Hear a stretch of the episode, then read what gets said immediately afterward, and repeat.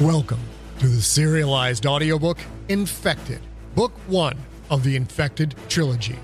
Written by number one New York Times bestselling novelist Scott Sigler. Performed by the author. Infected is also available in print, ebook, and unabridged audiobook. For links to purchase any version, visit scottsigler.com slash infected. Chapter 15 One Man's Home. Coming home to apartment B203 always generated mixed feelings. The place wasn't much one meaningless apartment in a massive cluster of identical buildings. Windywood was the kind of complex where even flawless directions would have people guessing. There were enough buildings to necessitate a little network of roads with smarmy names like Evergreen Drive, Shady Lane, and Poplar Street. After one or two wrong turns, the plain looking, three story, 12 unit complexes were all you could see. His building was only two down from the complex entrance, right across the street from the Washtenaw party store. Made things quite convenient. Meijer's grocery store was only a couple of miles away. He hit that for the big grocery runs. For everything else, the party store did the trick. It was a low rent part of town, and the party store wasn't exactly a high class operation. There was always some welfare reject on the payphone just outside the door, working a deal or having a far too loud argument with a significant other. Perry didn't have jack squat to eat at home. The party store had a great little deli, so he stopped for a ham sandwich with Texas mustard and grabbed a six pack of Newcastle beer. Sure enough, some chick was screaming into the phone. She held the receiver in one hand, a well bundled baby in the other. Perry tried to ignore her as he walked in and tried to ignore her again as he walked out, but the girl was so loud. He didn't feel any sympathy for her. If he could rise above his background and upbringing, anyone could. People who lived that way wanted to live that way. He pulled into the apartment complex and into his carport, which was less than an eighth of a mile from the entrance. The girl bothered him. If he'd made it to the NFL, he'd live in a big house somewhere, far from the rabble of Ypsilanti. He couldn't shake the feeling that he was a failure. He should have more than this. The apartment was nice in its way, and he hated to feel ungrateful for the things that he had, but there was no denying the place was low rent. Seven years ago, no one thought he'd wind up in anything less than a mansion. Scary Perry Dawsey, then a sophomore at the University of Michigan, had been named All Big Ten linebacker along with senior Corey Kripowitz of Ohio State. Corey went in the first round to Chicago he pulled down 2.1 million a year, not counting the 12 million signing bonus. It was a far cry from Perry's meager tech support salary, but Kripowitz hadn't been as good as Perry, and all the country knew it. Perry had been a monster, the kind of defensive player who could dominate a game with his sheer ferocity. The press had tagged him with several nicknames Beast, Cro-Mag, and Fang among them. But of course, ESPN's Chris Berman always seemed to have the last word on nicknames, and the first time he'd used the scary tag, it stuck. My, but how a cheap ass cut block could change things. The knee injury had been awful. A complete blowout damaging the ACL, the medial collateral, every friggin' ligament in the area. It even caused bone damage, fracturing the fibula and chipping his patella. A year's worth of reconstructive surgeries and rehabilitation didn't bring him back to full speed. Fact was, he just couldn't cut it anymore. Where he'd once raged across the football field, inflicting his savage authority on anyone foolish enough to cross his path, now he could do little better than hobble along, chasing running backs he could never catch, taking hits from blockers he could never avoid. Without the release provided by football's physical play, Perry's violent streak threatened to eat him up from the inside. Thank God for Bill, who'd helped him adjust. Bill had been there for the next two years, acting as Perry's conscience, making him aware of his ever present temper. Perry yanked up the Ford's parking brake and hopped out. He was Michigan born and bred, and he loved the cold months, but winter made the complex look desolate, barren, and hopeless. Everything seemed pale gray and lifeless, as if some fairy tale force had sucked the color from the landscape. He put his hand in his pocket. The crinkly white Walgreens bag was still there. The itching was just too intense. He'd stopped at the drugstore just a few blocks from his apartment complex and bought a tube of Cortaid. It was silly to feel like he'd given in, like he was weak just for buying a tube of anti itch medicine, but he felt that way regardless. He wondered what priceless piece of wisdom his father would have had regarding the medicine. Probably something along the lines of, You can't tough it out from a rash? Jesus, boy, you piss me off. Somebody's going to have to teach you some discipline. He'd have followed up that comment with the belt, or a backhand, or his fist. Dear old dad, humanitarian and all around great guy. Perry shook the thoughts away. Dad was long dead, the victim of well deserved cancer. Perry didn't need to concern himself with that man anymore. Sliding over the parking lot snow, that thin film that no shovel could seem to finish off, he reached the apartment building's dented green front door and keyed in. He grabbed his mail, mostly junk mail and coupons, then trudged up the two flights to his apartment. Walking up the steps dragged his jeans against the welts on his leg, amplifying the itching. It was as if someone had jammed a burning coal in his skin. He forced himself to ignore it, to show at least a modicum of discipline, as he unlocked the door to his apartment. The layout was simple. Facing out the door into the hall, the kitchen nook was to his left and the living room was to his right. Just past the kitchen nook was the dining area. The spot was tiny to begin with, cluttered by both the computer desk that held his Macintosh and a small round table with four chairs. The place barely had enough room to maneuver. The living room was decent size, comfortable and sparsely furnished with his big old couch, in front of which sat a hand me down coffee table. An end table with a lamp tucked up against the couch. A small recliner, too small for Perry's body, was the habitual territory for Bill on football Sundays. Directly across from the couch and to the right of the door was the entertainment center, with a 32 inch flat screen and a Panasonic stereo system, the only expensive items Perry owned. No need for a landline phone. Work provided a cell, and cable modem provided his internet connection. There were no plants and few decorations. On the wall above the entertainment center, however, were Perry's numerous football accolades.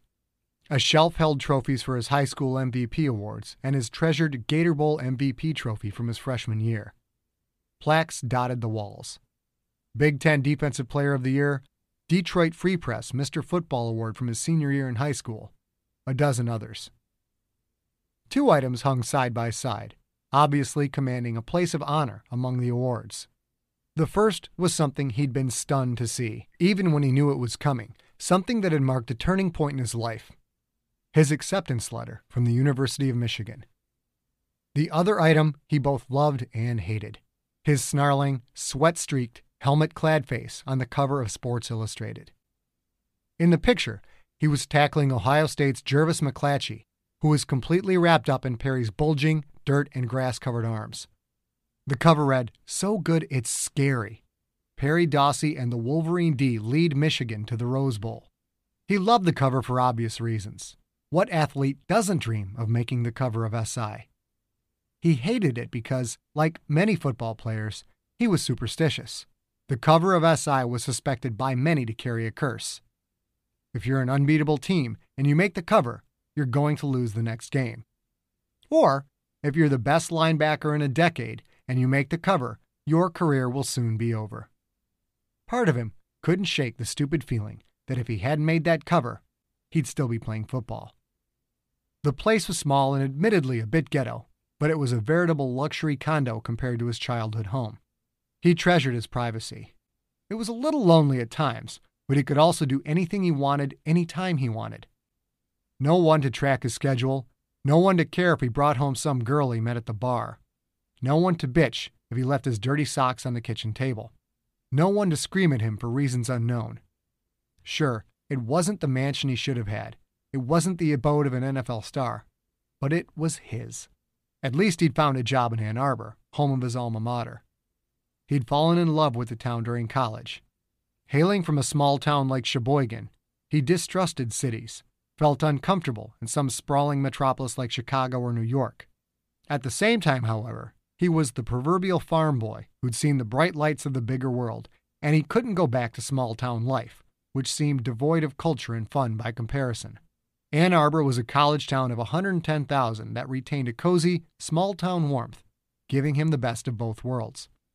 He tossed his keys and cell phone onto the kitchen table, threw his briefcase and heavy coat on the beat up old couch, pulled the Walgreens bag from his pocket, and headed for the bathroom.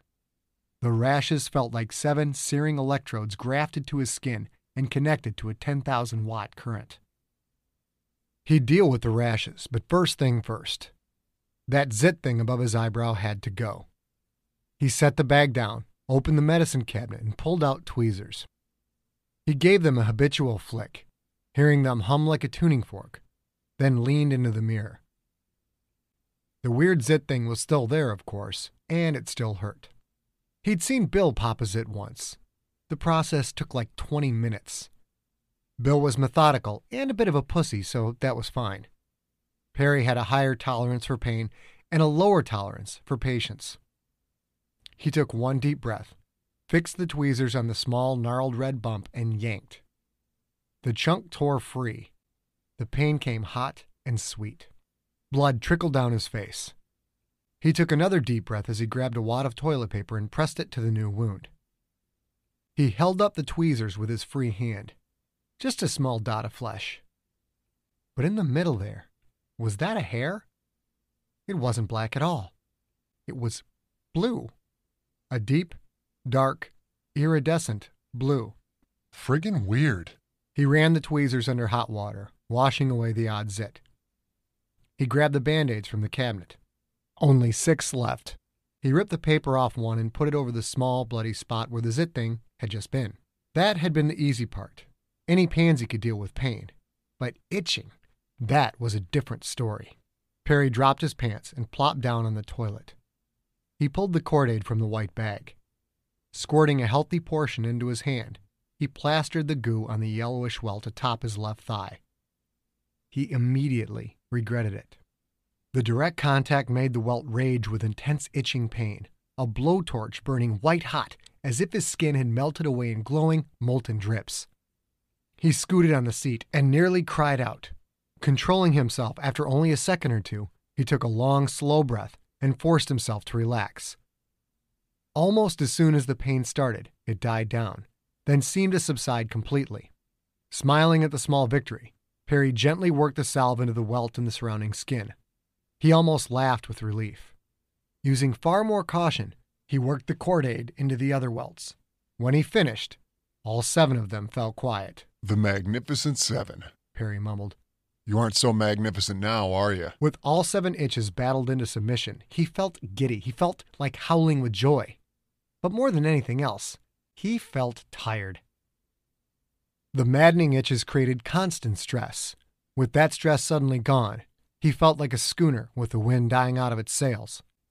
Perry stripped out of all but his underwear, left his clothes in the bathroom, and walked to the small bedroom. His queen size bed left little space for a single dresser and a nightstand. Less than 18 inches separated the sides of the mattress from the wall. He practically fell into the comfortable old bed. He pulled the loose blankets around him, shivering as the cool cotton raised goosebumps on his skin. The blankets quickly warmed, and at 5:30 p.m., he was sound asleep, a small smile still tickling his face.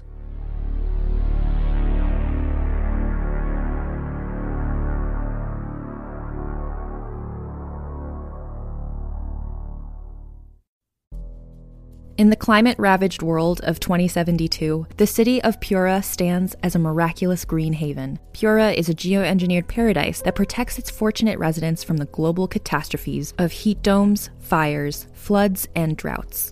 In a time when the world outside is unsafe, it's vital for Pura's existence that people rally behind the purpose of the city, and Demetria Lopez, head of the city's public relations, tirelessly promotes its idyllic image. But when she stumbles on a dark secret that, if exposed, would be the downfall of Pura's existence, she must decide who and what she's willing to protect. From Wondery, the makers of Academy and Doctor Death, The Last City stars actors Rhea Seehorn, Jeannie Tirado, and Maury Sterling. Follow The Last City on the Wondery app or wherever you get your podcasts. You can binge all episodes of The Last City early and ad-free right now by joining Wondery Plus.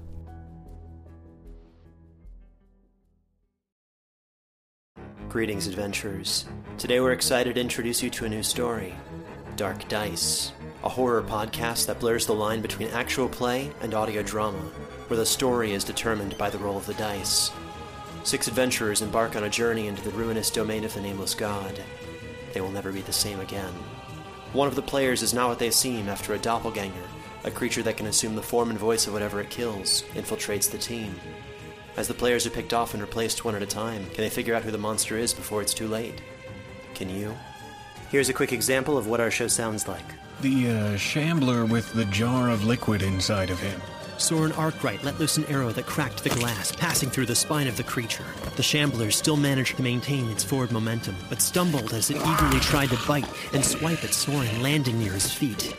As Jeff Goldblum has now joined our cast, Dark Dice is available however you listen to podcasts.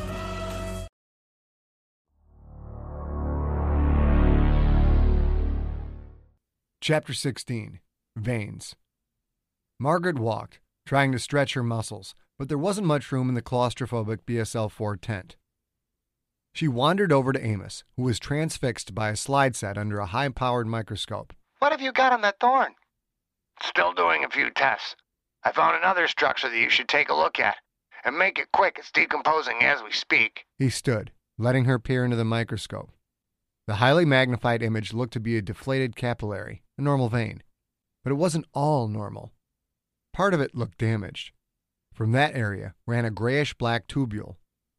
The tubule ended with a decomposing area showing the ubiquitous rot so common in all the victims. Amos was right. She could see the tissue dissolving right before her eyes. She focused her attention away from the rapid rot spot and back on the tubule. What the hell is that thing? I love your subtle use of scientific terminology, Margaret. That appears to be a siphon of some sort. A siphon?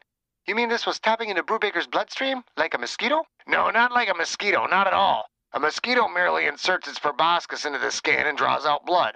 What you're looking at is another level entirely. That siphon draws blood from the circulatory system, but it's permanently attached. There's no visible means for opening or closing the siphon. That means there are probably matching siphons that return blood to the circulatory system. Otherwise, the growth would fill up with blood and burst.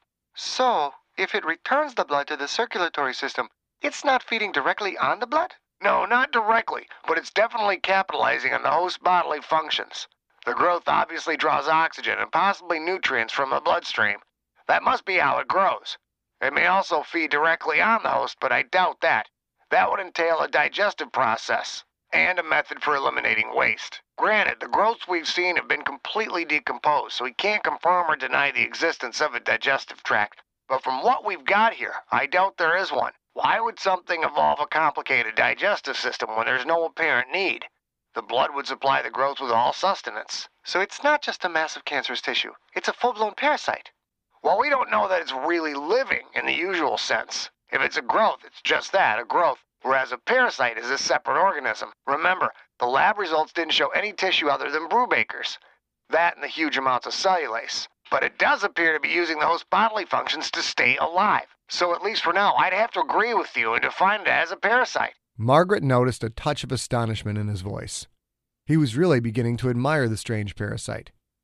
She stood. Amos bent back to the microscope. This is a revolutionary development, Margaret. Don't you see that? Think of the lowly tapeworm. It doesn't have a digestive system. It doesn't need one, because it lives in the host's intestine. The host digests food, so the tapeworm doesn't have to. It merely absorbs the nutrients surrounding it.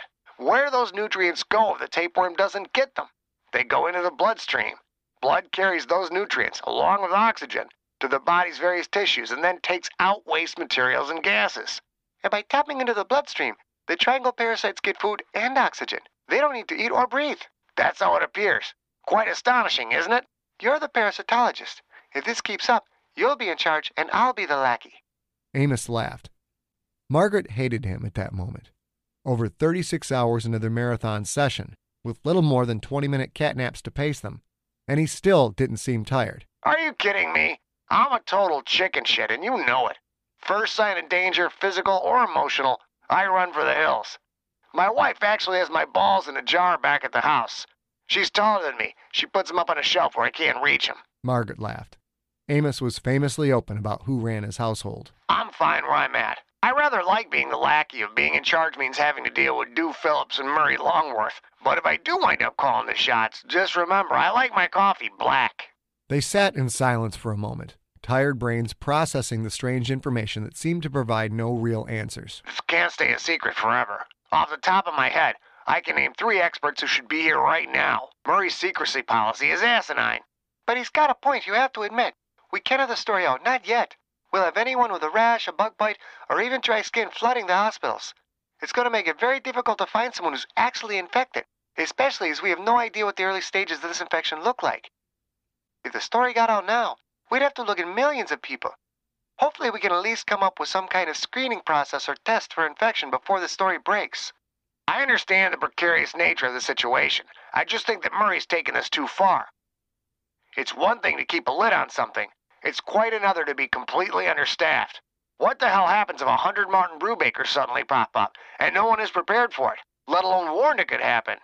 You think a bomb is a terror weapon? It's nothing compared to hundreds of Americans going psycho on each other. What happens if we keep this a secret until it's too late to do anything about it? He walked back to his station, leaving Margaret to stare at the half body. The constant decomposition had partially relaxed Brubaker's tail in hand, where it had once stood straight up and now hung at 45 degrees, halfway to the tabletop. His blackening, liquefying body didn't have much time left. Margaret wondered about Amos's comment. If there was some rogue lab with the technology to genetically engineer a parasite that could alter human behavior, wasn't it already too late?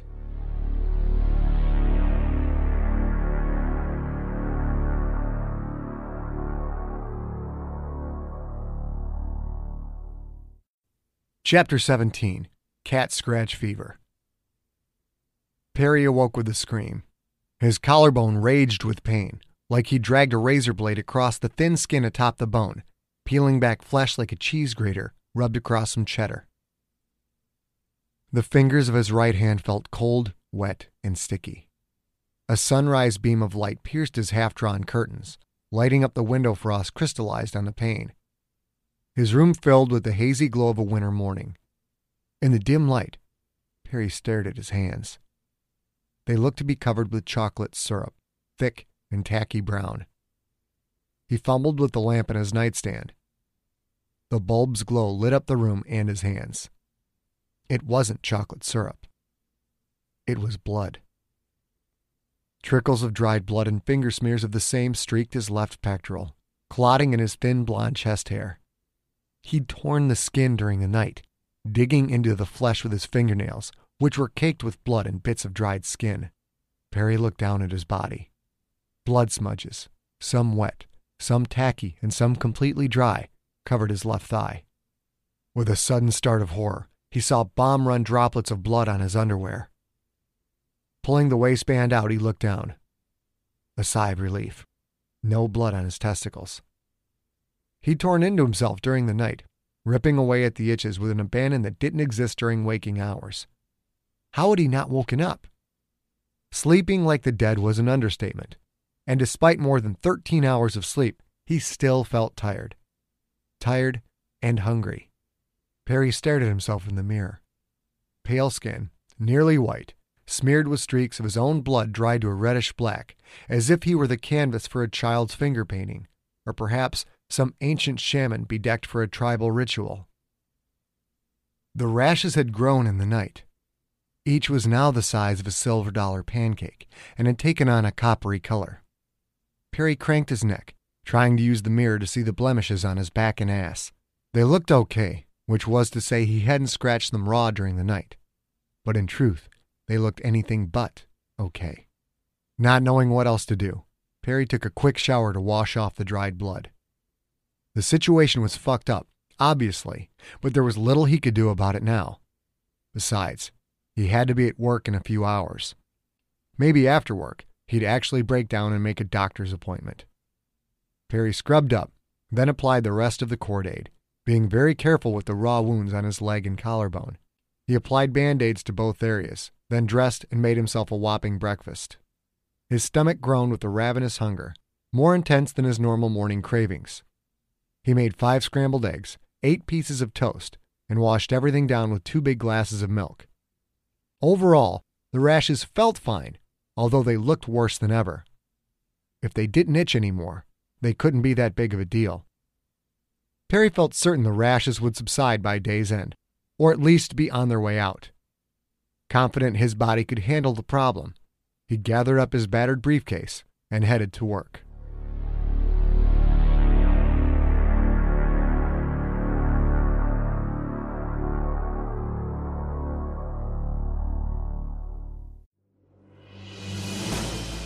You have been listening to Infected, Book One of the Infected Trilogy by Scott Sigler. Performed by The Author. Produced by Empty Set Entertainment. Hey there, this is Justin Bartha. I made a funny new podcast, King of the Egg Cream. It has the greatest cast in the history of podcasts with actors like Lewis Black, I'm torn by my feelings for two women. Bobby Cannavale, You can eat it, or if someone hits you, you can put it on your cut. Melanie Lynskey, I wonder what these marvelous things are that look just like boiled chicken feet. Jason Ritter, I can break things and pick locks and kill people. Michael Stuhlbarg, The whole point is to inspire people that they should make themselves better. Ari Graynor, No, don't whet its appetite. What are you, an idiot? me, Justin Bartha, That's not just any egg cream, that's a Lemke's special. and all narrated by the hilarious Richard Kind. This is the story of Harry Dalowitz and how he rose from nothing to become New York's King of the Egg Cream. So if you like funny true stories, come listen to King of the Egg Cream, available wherever you get your podcasts.